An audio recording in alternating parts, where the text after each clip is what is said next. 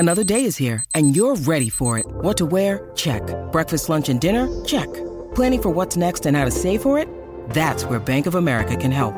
For your financial to-dos, Bank of America has experts ready to help get you closer to your goals. Get started at one of our local financial centers or twenty-four seven in our mobile banking app. Find a location near you at bankofamerica.com slash talk to us. What would you like the power to do? Mobile banking requires downloading the app and is only available for select devices. Message and data rates may apply. Bank of America N A, member F D I C. It's a Minimalist Monday edition of Optimal Living Daily, episode fourteen ten, A Life of Peacefulness, by Leo Babauta of zen habits dot net, and I'm Justin Mollick. Happy Monday. Hope your week is off to a great start, and welcome to the podcast where I simply read blogs to you for free with their permission, like a gigantic ongoing audiobook with many different authors.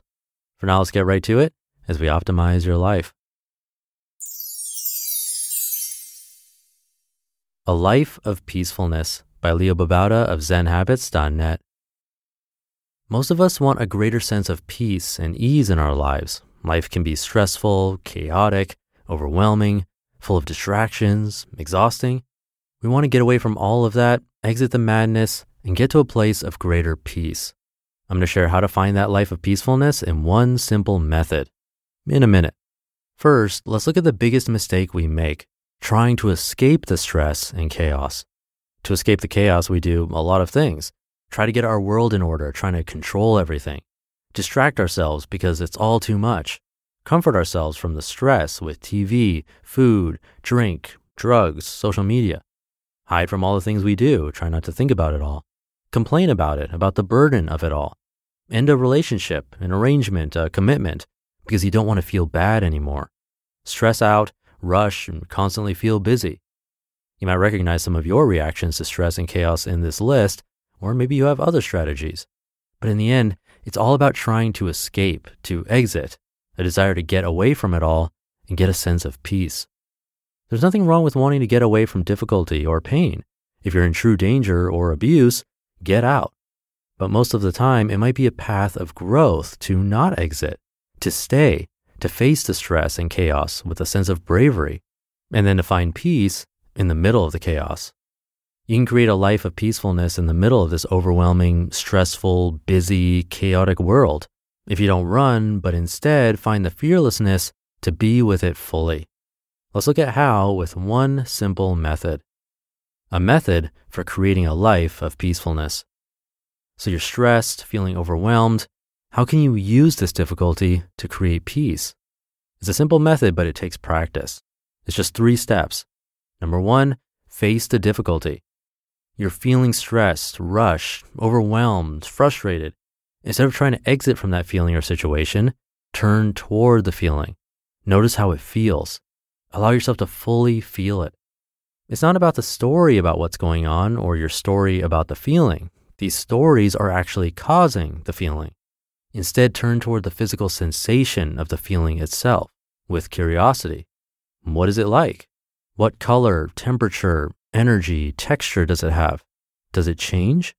Find the courage to fully face this feeling and fully experience it.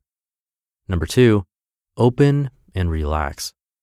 After a moment of that, it can take a minute or two of facing the feeling or just a few seconds, allow yourself to open up to your present experience. Opening is about relaxing into it, opening your heart so that you aren't closed to the experience, but actually fully feeling it with rawness and tenderness, being present with gentleness, even finding love for this moment of stress, even possibly falling in love with this beautiful moment that includes the discomfort but isn't limited to it. It's so much more than that. In the end, the key is relaxing and letting go of whatever you need to let go of in order to feel peace. Number three, take the next step in peace. Finding a sense of peace in this moment, take the next step. Do what's needed next. Start writing that report or email, have that conversation, get moving with the project, make a list, but do it with this sense of peace. It's a shift in the way we normally do things, which is with a sense of tension, rushing, tightness. Instead, do it with a relaxed sense of peace, smiling at the joy of doing.